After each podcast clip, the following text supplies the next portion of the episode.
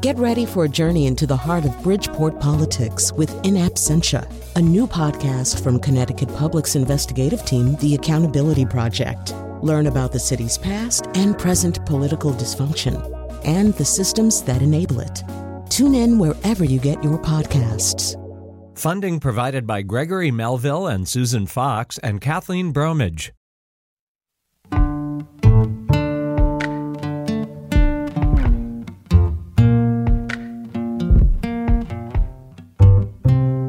This is Where We Live from Connecticut Public Radio. I'm Frankie Graziano.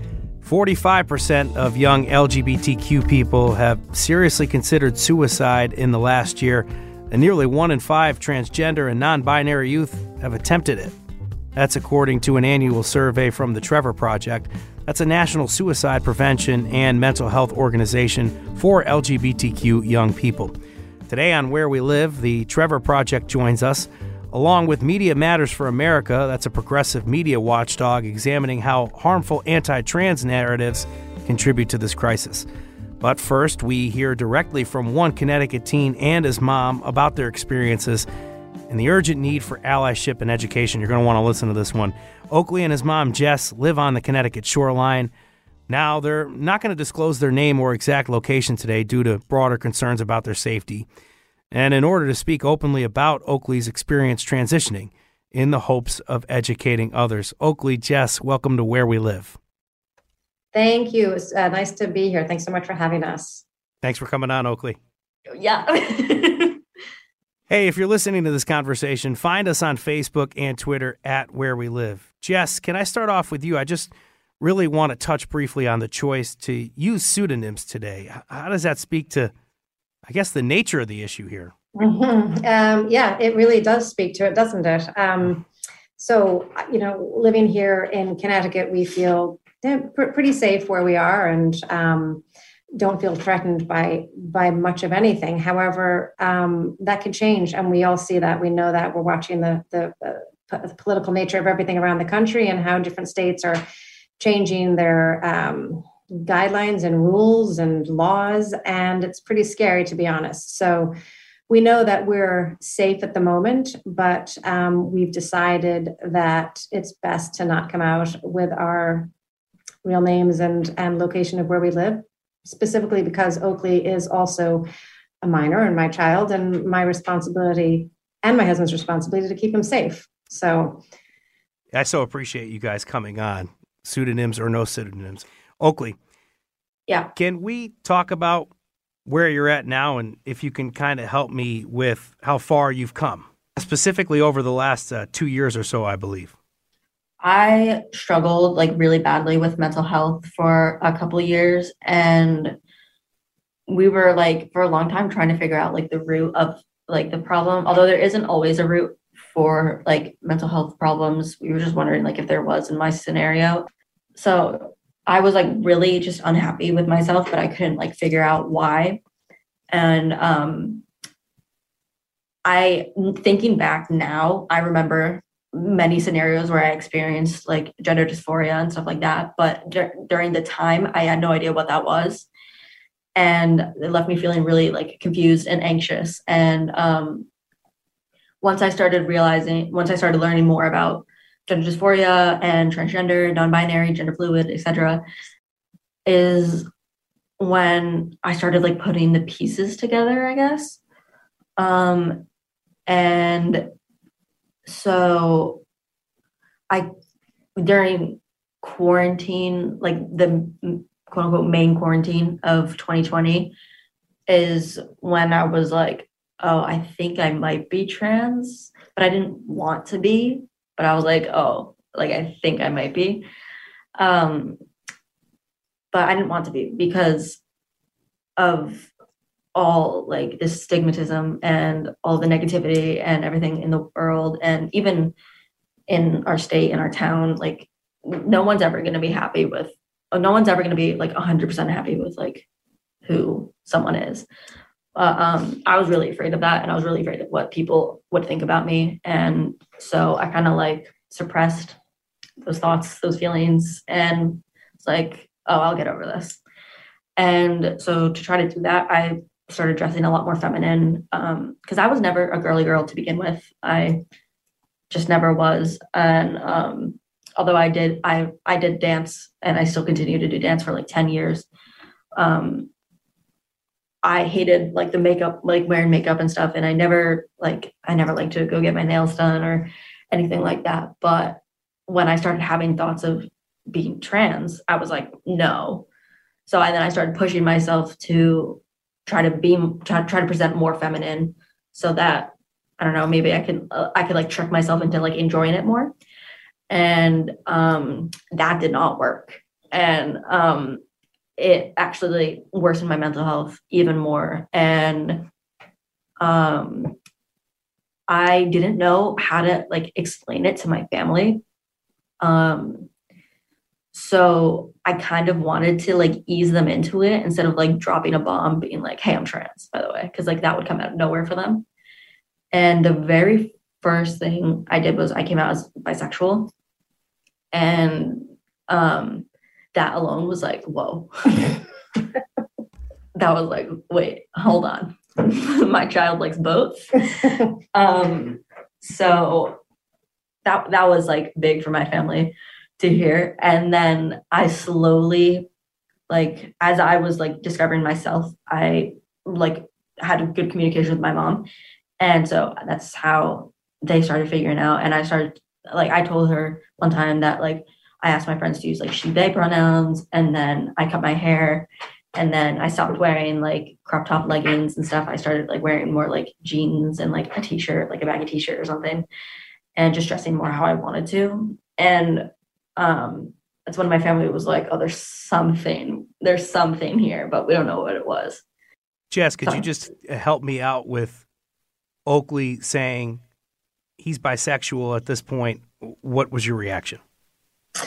We had learned a lot from Oakley and his generation about sexuality, basically, right? And how um, there was a lot of a lot more people in the LGBTQ community than we would have than we knew, and that was we were definitely growing up, or or they were growing up in a world right now that it was more acceptable than when we were growing up. So they were all talking about it a little bit more, and it was okay if you felt that you might be interested in the same sex or maybe both sexes. So, but we um, didn't. You know, we, we had at the time two boys and a girl. So we were, and I, I like to say this to everybody because we were your typical um, Irish and Italian Republican Catholics. Let's just put it that way.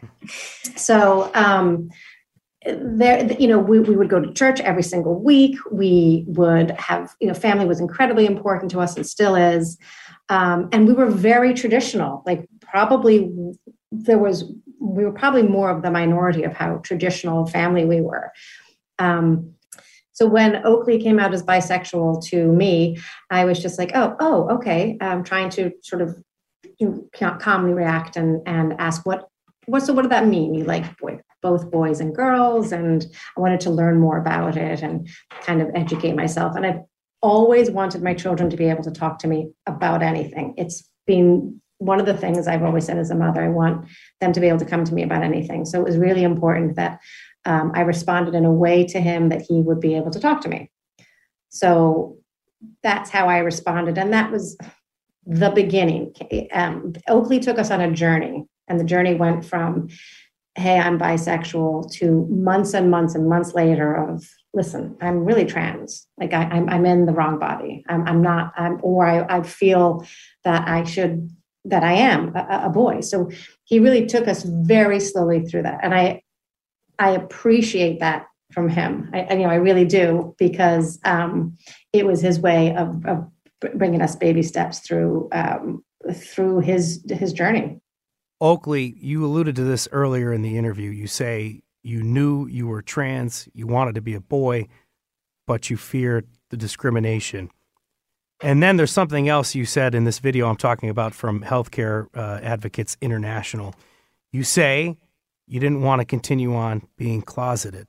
Can you help me with that conversation that you're having this this internal dialogue? Yeah. Um, it was it was just all so complicated because the reality is with the world that we live in, you can come out and be yourself and be happy with yourself, but you're going to upset a lot of other people. Or you can live your life in misery with yourself and be accepted by everyone else. Because if I was just the, if I just stayed as the straight, like female that I, like how I was born, it would have been a lot easier. I would I wouldn't have lost friends and family would have been different. My, the family dynamic with extended family would have been different. But um it's it gets to the point where it is so unbearable because the reality of life is that you're the only person that you're going to be living with for the rest of your life. Like although family is forever of course and everything um whether or not they choose to accept is their choice but with yourself you can't there's no you can't like oh i'm gonna take a break from myself. I'm gonna go out for the weekend. No like you're stuck with yourself. And so it takes a long time but to learn that your happiness in your life is the most important because another thing that people say is like oh the um the world doesn't revolve around you. And in some ways yes but also in your life yes it does because it's your life so for me, the, the world revolves around me. For mom, the world revolves around mom because it's in our separate lives. And so I I also have I have a best friend and he's gay and he he's like your very stereotypical feminine boy and um he would get picked on a lot but he his confidence and he was like I don't care like it just doesn't matter what other people think I'm going to go live my life and if they don't like it then like who cares? They're like little like rats on the street. Um, and that also helped that helped with me because I started being I started realizing like like if I if I if these people really want to just leave because of how I'm identifying, then like there's no I shouldn't have had them in my life in the first place because if they're going to choose politics over me or religion or religion over me or etc like that's that just shows a lot about them. It has nothing to do with me, really. Jess, much of what I'm talking about comes up in a video of you both sharing your experiences with Healthcare Advocates International. That's a nonprofit healthcare organization. That video actually is on our website at ctpublic.org slash where we live. And I'm thinking about a part in that in that uh, video, and it seems like for you, Jess, this was a tipping point. Your son's in the hospital battling through this. Mm-hmm. Can you just kind of take me through your reaction yeah. to that and kind of realizing that, man, I need to get my son some help here? Yeah. So this was the second time that he was in the hospital. Um, um, and it was only six months ago, about six months ago from, from here. And um, uh, at this point, we knew that he uh, was engaging in self harm again. He was feeling um, probably not completely like suicidal, but definitely as as as Oakley said himself, I don't want to live like this. Right. So that's he was so fed up of living the way that he was living. And so we had um, a, a FaceTime call with Tony from Healthcare and Advocate International lined up for this Thursday. I remember it was a Thursday at 6 p.m. And it was also the day that the therapist, Oakley's therapist, said to us, Yeah, I think you need to bring him. So we brought him into the hospital. And of course, unfortunately, um, when you go into uh, the, the, the emergency room to go into the psych ward, there's a long wait, and that's scary. Like to think about our, our, our youngsters and how many of them are dealing with um, mental health issues. But that's for another conversation. But um, so we were waiting.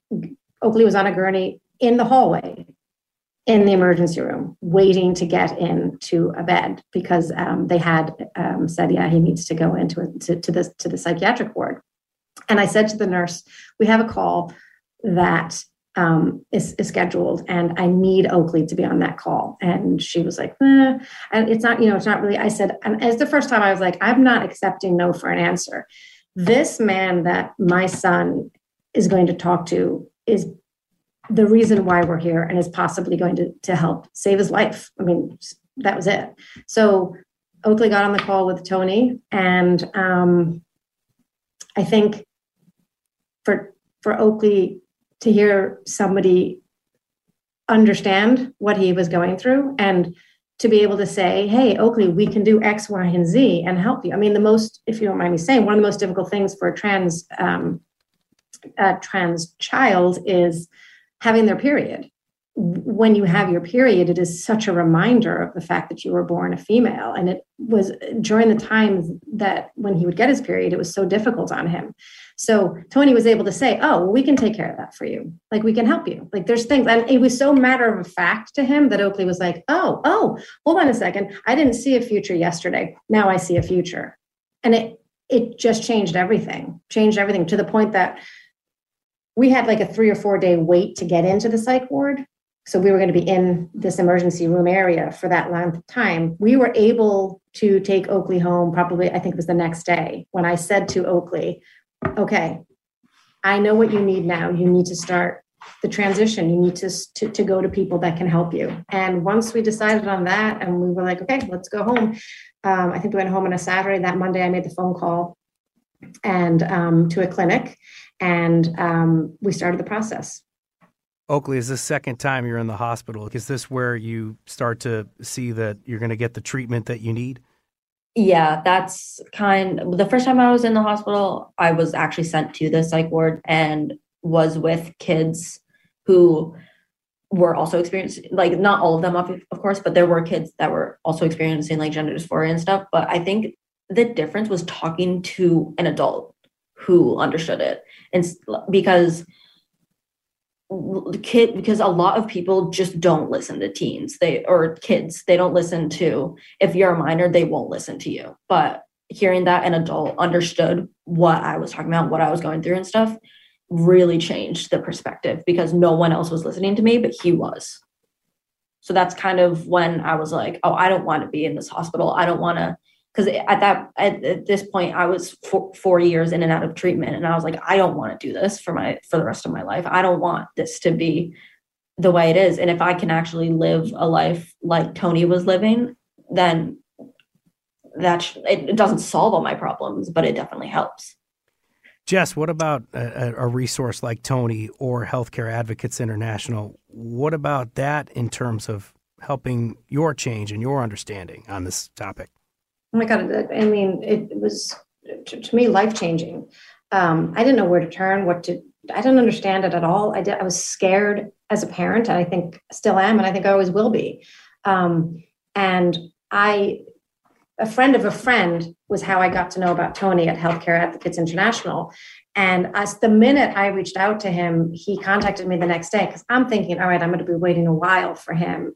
But he contacted me the next day and he said let's get on a facetime call and I think he mentions this in in the the, the video that um, when he spoke with me, the tears were streaming down my face, and they were tears of fear, of like I I don't know what to do. How do I what do I do for my child, and what does this mean, and how do we deal with it as a parent? And listen, they they, they always say they don't give you a manual, right, when you have a child. Um, we all come as along as parents having to to deal with things that we just aren't equipped to deal with. But this one was like whoa I, I didn't read about this in a book anywhere right? I mean this was completely something i didn't know what to do and my husband didn't know what to do. So for tony he could understand it from my son's perspective but he also also because he had dealt with parents like myself for so many years he could truly understand how i was feeling the fear that i was feeling and he was able to walk me through okay this is what your son needs and this is what we can do for him. And and he also and and oakley hates when i say this. I needed someone to say to me yes yes your son is trans. Oh yeah. And oakley his whole point and i understand this because he said it so many times is if if somebody would have just listened to me from the beginning right? And this is what I hear so much out of Oakley's mouth now is why aren't we listening to what these teens, what these kids are saying?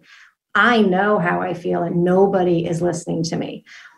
But I needed an adult to say to me, like, like a you know someone to say to me yes yes like to affirm it for me yes he's definitely there's no doubt in in our mind that that what he's feeling is body dysphoria and is um, he's truly trans and um, these are the things that we can do to help. So i didn't know anything about anything. I, I really didn't. I was so uneducated um, and just didn't uh, uh, understand anything. And so through tony i learned a lot. And then through honestly watching YouTube's YouTube videos, TikToks, all sorts of things of people that I watched go through the journey and watched who feel the exact same way. And all these trans kids, kids, trans youth, even the adults, were saying the exact same stuff as Oakley was saying to me. Exact same stuff. Um, so all of those resources, you can't do it on your own. You, you, really can't. It's so hard. So you need these resources, and I'm just so grateful to Tony for for that. Oakley, could you just talk to me about what's in the importance of an ally and what you need from people?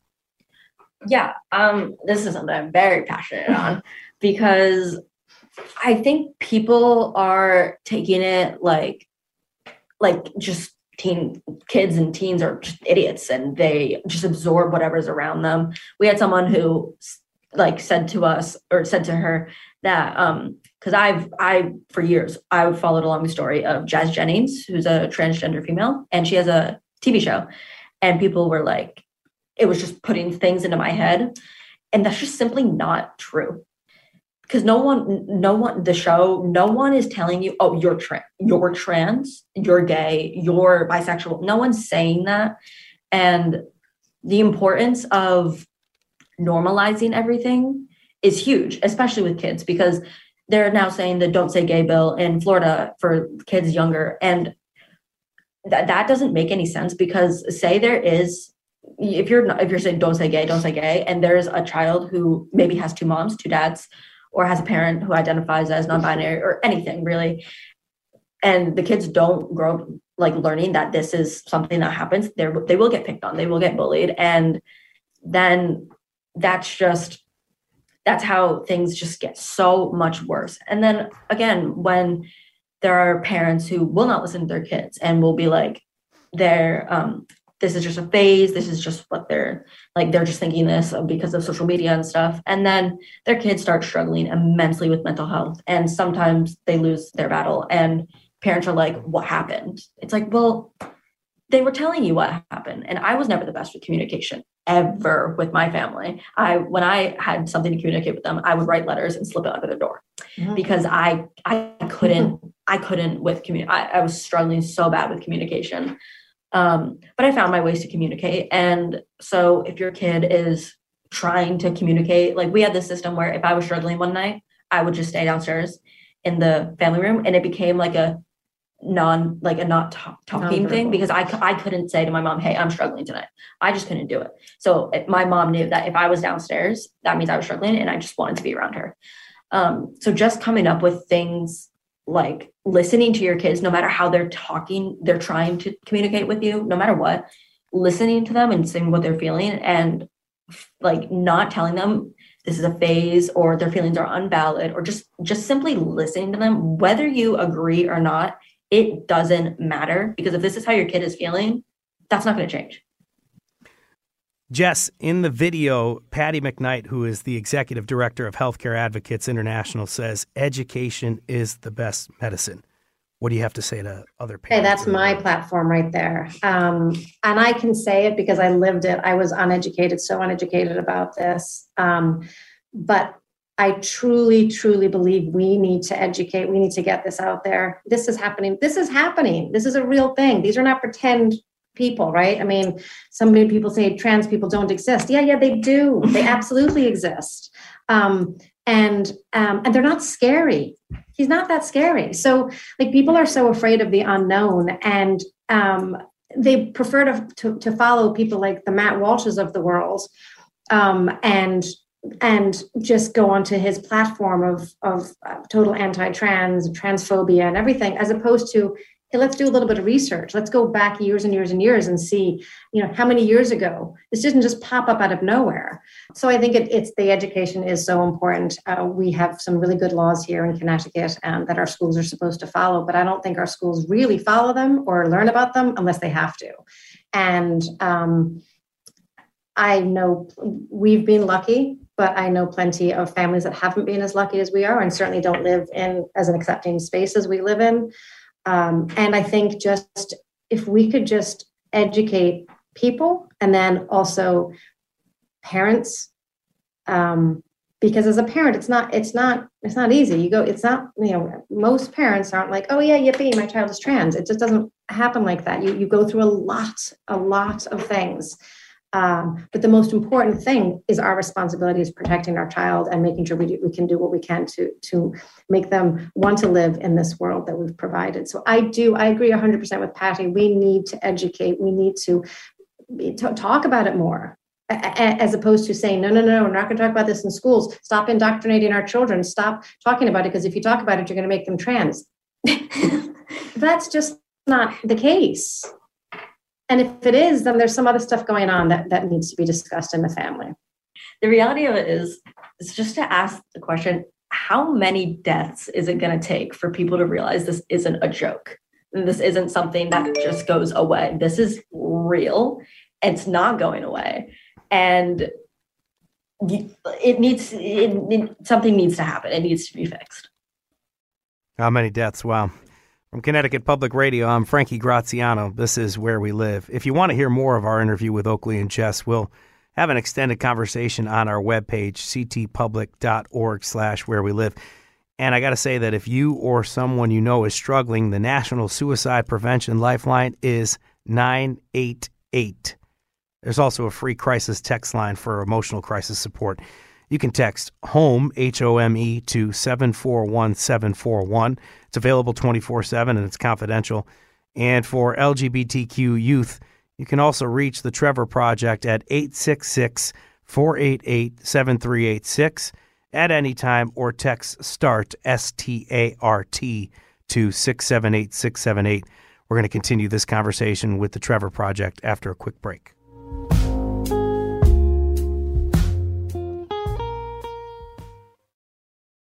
Support for this podcast comes from Hartford Healthcare. Elevating Health is funded by Hartford Healthcare. ECMO is a leading edge, life saving treatment for patients with cardiac or respiratory failure. Dr. Jason Gluck, director of the Mechanical Circulatory Support Program and Emergency Cardiac Care at Hartford Hospital, explains what it is. So ECMO stands for extracorporeal membrane oxygenation, outside the body oxygenation of blood. It's a life support technique that's used by highly sophisticated medical systems for patients with severe heart or lung failure. The technique involves removing blood from the body, oxygenating it, and then returning it back. ECMO procedures happen in the ICU, but not all hospitals are equipped with the necessary technology and staff. Dr. Gluck describes Hartford Hospital's ECMO Go team. So ECMO is considered when treatments have failed. And in our center, with a special ECMO on the go team, we'll actually take that technology to their hospital and help them out there if they need to to stabilize the patient and then bring them back to heart for recovery. For more information, go to ctpublic.org slash elevating health. This is Where We Live from Connecticut Public Radio. I'm Frankie Graziano. We just heard from a local teen about his experience of coming out as trans – his mom's perspective, and the difficulties Oakley and Jess overcame together in finding help.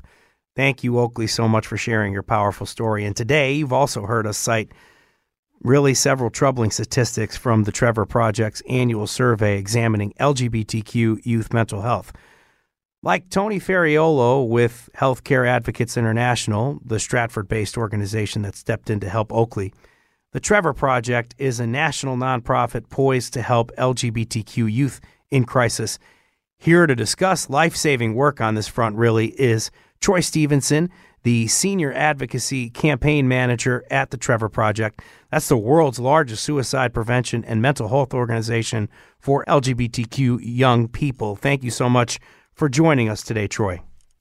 Thank you for having me. You can join the conversation if you're listening. Find us on Facebook and Twitter at Where We Live.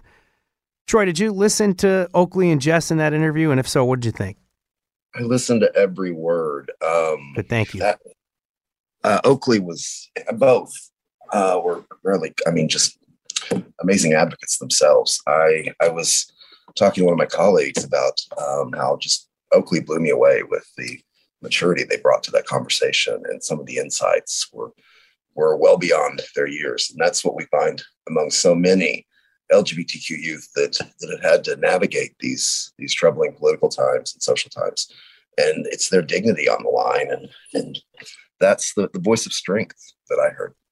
What hit me like a ton of bricks in that interview was when Oakley says, I knew I was a boy, I knew I was trans, but I didn't want to be because of the discrimination. And Oakley also says, you know, I, I, I, at some point, I just didn't want to continue being closeted because of this discrimination. But I mean, you know, just didn't want to continue being closeted and, and eventually did come out as trans. What's your reaction to some of that tough commentary from Oakley? It's unfortunately all too common. Um, I I will say that um, the Oakley's parents uh, did did the right thing and an amazing thing. All too often, people try to send their their kids through abusive practices like so-called conversion therapy or or things like that, which are so damaging. And to see their or to hear their story and to listen to the fact that they came from a more conservative background and still were so quick to accept and educate themselves.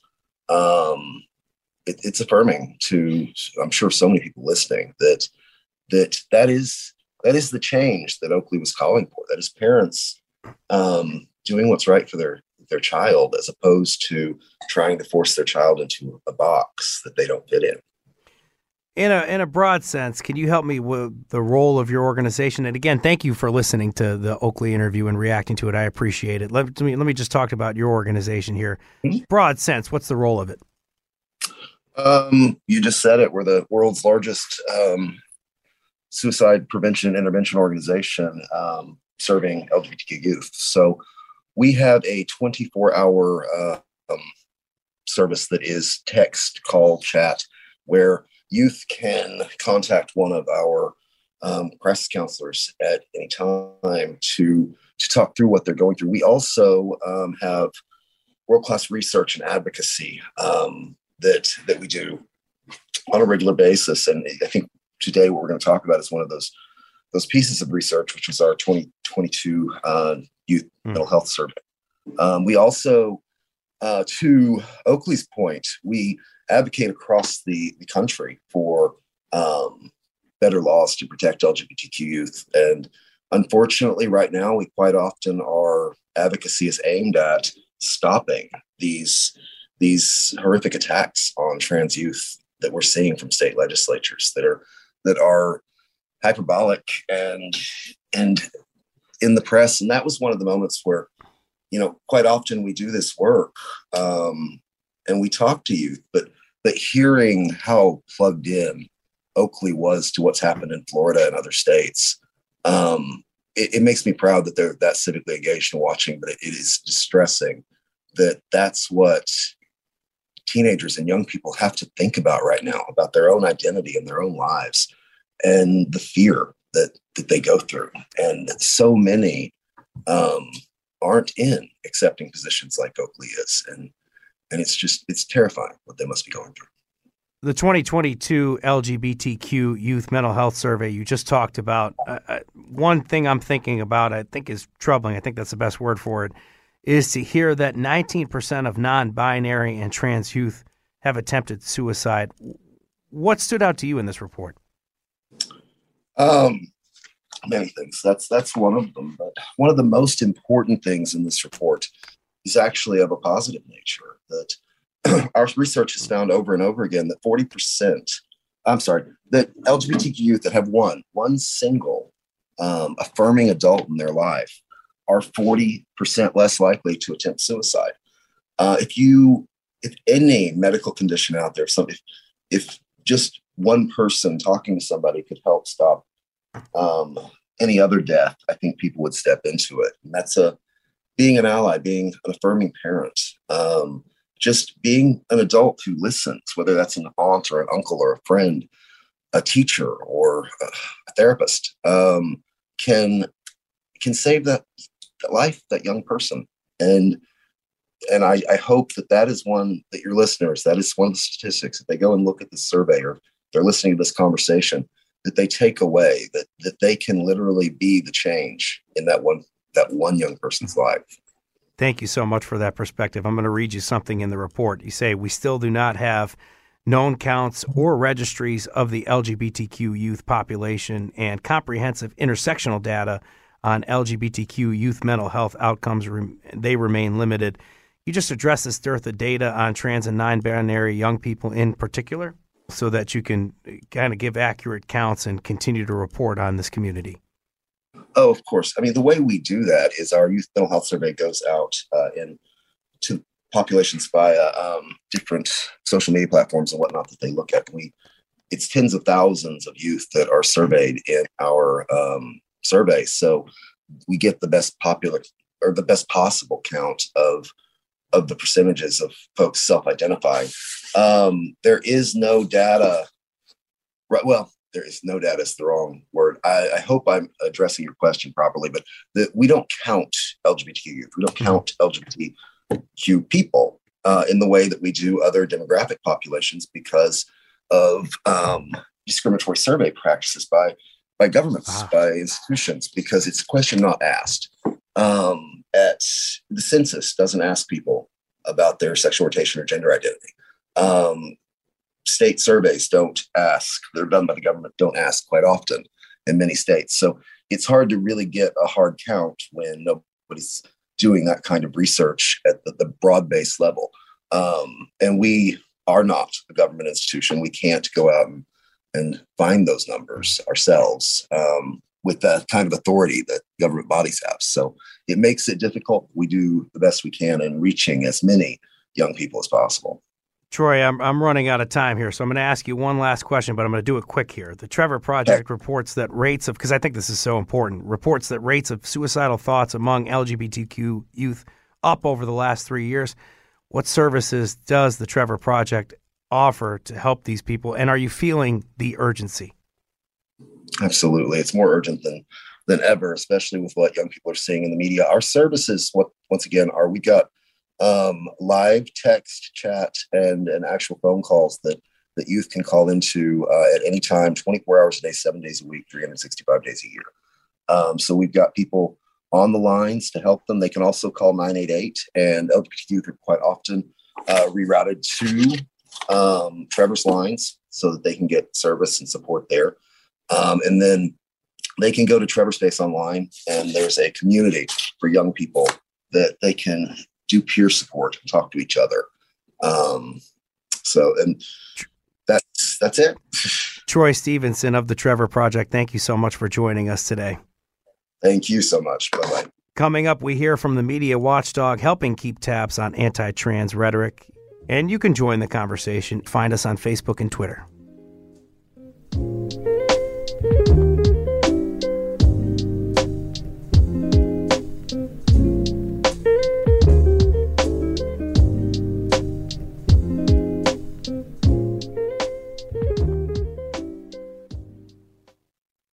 This is Where We Live from Connecticut Public Radio. I'm Frankie Graziano. Where we live, there are several kind of unique protections for the trans and non-binary community, like coverage for gender-affirming health care and legal protections for those seeking gender-affirming health care from out of state. That was enacted in the Safe Harbor law passed in Connecticut last summer after the U.S. Supreme Court overturned Roe v. Wade. And if you play public school sports, the governing body of high school sports in Connecticut, they actually allow athletes to compete by the gender to which they identify. That said, trans people here are not immune to anti LGBTQ rhetoric, as you heard Troy Stevenson in the last segment so wonderfully articulate, or that discrimination that comes with it. There's actually been a lawsuit aimed at stopping that governing body from supporting trans student athletes. A recent CT Insider report identified two instances of anti LGBTQ vandalism, and it cites a new national report from the Human Rights Campaign's Center for Countering Digital Hate on the spread of anti LGBTQ hate online. Our next guest is going to help us with how disinformation, deepens polarization and she's going to debunk the harmful anti trans narratives that are wreaking havoc online. Here's Ari Drennen, LGBTQ Director for Media Matters for America. That's a progressive media watchdog and nonprofit. Good morning, Ari. Good morning. Thanks for having me. You can join the conversation if you're listening. Find us on Facebook and Twitter at Where We Live. Ari, your perspective on the role social media plays in this misinformation and polarization, please. Yeah, absolutely. I mean, so social media creates a lot of, uh, you know, unfortunate incentives when it comes to conversations around LGBTQ people, where it really rewards the people who, you know, make the most kind of uh, overheated claims um, and the most dramatic statements. So people like, you know, you mentioned earlier Matt Walsh, or one of your guests mentioned Matt Walsh. Um, you know, this is a guy who has uh, built his entire platform by um, kind of doing anti-LGBTQ trolling or just making ridiculous statements um, that end up getting a lot of attention, end up getting a lot of clicks, um, but ultimately end up spreading kind of harmful misinformation around the internet. Yeah, let's talk about Matt Walsh. a recent interview with this anti-trans man uh, named Matt Walsh. Uh, he gave wildly inflated statistics while on Joe Rogan's podcast. And also, he talked about your organization. He said MMFA would be the one to check him on this. Quote, Media Matters will have fun with that clip. Can you just kind of go through his argument and debunk it?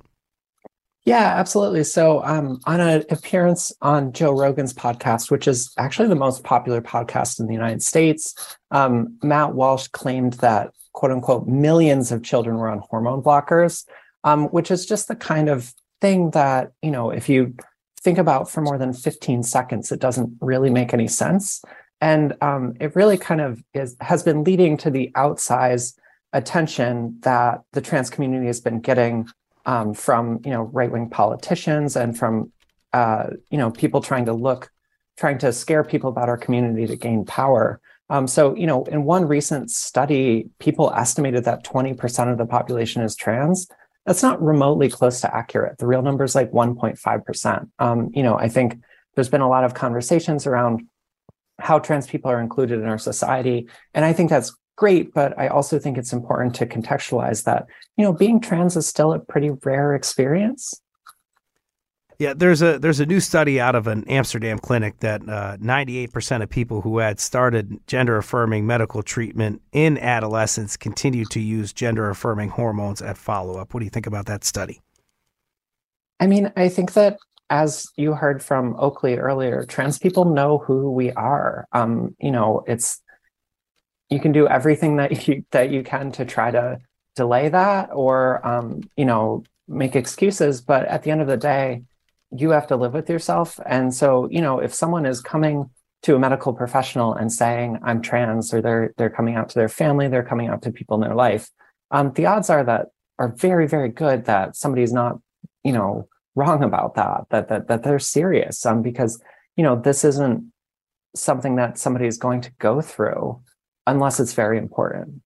And let's close the loop now on Walsh and, and Rogan here. Is this a good example of the larger kind of modus operandi that you guys track? Yeah. So basically, um, you know, there's a real problem with people just claiming that that this is this widespread phenomenon and you know it's coming to trans your kids and and that's scary to people right? Like um, people want what's best for their kids and they know that um, being trans can be really difficult. So um, there's been a lot of overheated rhetoric about just how common the trans experience is and just how many people are receiving gender affirming care um, that you know just has led to a lot of overheated coverage. And we saw several unsuccessful republican campaigns this election season that drew on this tick list of uh, anti-trans misinformation that we're discussing uh, you know for example we had a, a, gu- a gubernatorial candidate here in connecticut uh, named Bob Stefanowski. We also had a uh, a a Florida-inspired parental bill of rights, aka the "Don't Say Gay" bill, that uh, that uh, had come up, and then there was a U.S. Senate Senate candidate, sorry, repeatedly referencing quote indoctrination happening in schools. A lot of focus on education in particular, as you know. Can you kind of talk about this narrative and why schools are becoming a target? I think schools are becoming a target in part because, um, you know, with the pandemic, uh, parents just gained more of a perspective into what was happening with schools and thus um, more of an anxiety about it because it was right in front of them. Um, but, you know, schools have always been a place where um, people are, you know, growing up and figuring out who they are and when I was in school, there was one openly gay kid in the whole school. Um, and so, you know, if that's changing, it's a sign that society has become a lot more accepting. Uh, you know, we still obviously have a lot of roadblocks, but um, I just hope that kids today aren't going through the same kind of anti gay, uh, vicious bullying that makes them feel like they have to be someone other than themselves. Okay, we're going to talk about now the narrative about cats can you explain to me what the heck this is and what it means and and if it's actually happening? Like our kids saying that they're cats now. What's can you just help me with this, please? Yeah. Um, so Joe Rogan uh, specifically was discussing, um, you know, uh, he said it was a rumor that he'd heard from a friend um, that schools were installing litter boxes to accommodate children who are identifying as furries. Um, and this is just a fabrication. It's it's one of those stories that people make up to claim, you know, if you accommodate trans kids, look what happens next. But, you know, it's ridiculous. And um, actually, Ben Collins for NBC News took a look at why schools might have um, kitty litter on the premises. And the answer was actually, I think, just a, a, really chilling look at what's the real problem in schools today, um, which is that kitty litter can be a very effective um, it's something that you can use to soak up blood in the event of a school shooting. Um, it's horrifying to even say those words, but um, it's it's really I think that story is such a microcosm of the way that you know schools are just trying to keep their kids safe, and that becomes twisted into a vicious anti-LGBTQ attack. We had a pre-show meeting and we talked about that. And when I heard about when I heard about this way to try to uh, use this in, in a school shooting scenario. It's really unbelievable how, in the face of what these people are saying about cats and, and, and litter in classrooms, is. And yeah. when we talk about Joe Rogan, you, you brought this up earlier. That is pretty much the most popular pro, uh, podcast in America. So, and I went to a party earlier this year and somebody confronted me and asked me about cats and kids identifying as cats. This stuff is sticking, is, is the point. It's reaching uh, people. Yeah, I mean, it's a difficult situation where people just do not have a lot of information about trans people. Um, many people still don't know any trans people in their personal lives. So that creates an easy opportunity for this kind of, you know, fearful, hateful rhetoric to take hold. There's one thing. Uh, there's another thing I want to talk to you about. A, a, recent New York Times article headlined "They Pause Puberty, but Is There a Cost?" Your reaction to this article, given what we touched on earlier, the slim number of trans people who actually detransition. Yeah, I, I mean, I thought it was interesting that the article acknowledged that less than a thousand people a year are getting puberty blockers that are covered by insurance for gender dysphoria. Um, the article suggested without evidence that many more people could be getting these treatments, but in reality, they cost tens of thousands of dollars a year. So that seems unlikely to me. Um, it fits in a broader coverage, a broader pattern of coverage of trans people in the Times, which is that it hyper focuses on a tiny share of the population whose experiences are not representative of the larger trans community and then ignores issues like homelessness, like unemployment or family rejection or lack of access to medical care. Um, it's it's kind of missing the forest for the trees. Thank you so much for for reacting to that article. Uh, I, I want to clarify. I don't know if you said this or I said this. I think I did. But uh, one thing I had heard about the kitty litter in classrooms was that it's actually used as a bathroom in case of long term barricading. But nonetheless, it's just uh, unbelievable to hear how these narratives spin out of control. And uh, this is your job, and this is something you have to deal with on a constant basis. Hearing these kind of things. Yeah, um, you know, I it's it's been tough. Uh, you know, fifty million dollars was spent attacking trans people in political campaign ads just this election cycle, and that that obviously has an impact. Thank you so much for coming on, Ari Drennen. Thank you so much to, to share your perspective here. That's it for this show. Um, Frankie Graziano. Today's show produced by Katie Pellico. Our technical producer is Kat Pastert. You can download, excuse me, today it was Dylan Reyes. You can download Where We Live anytime on your favorite podcast app. Thank you so much for listening.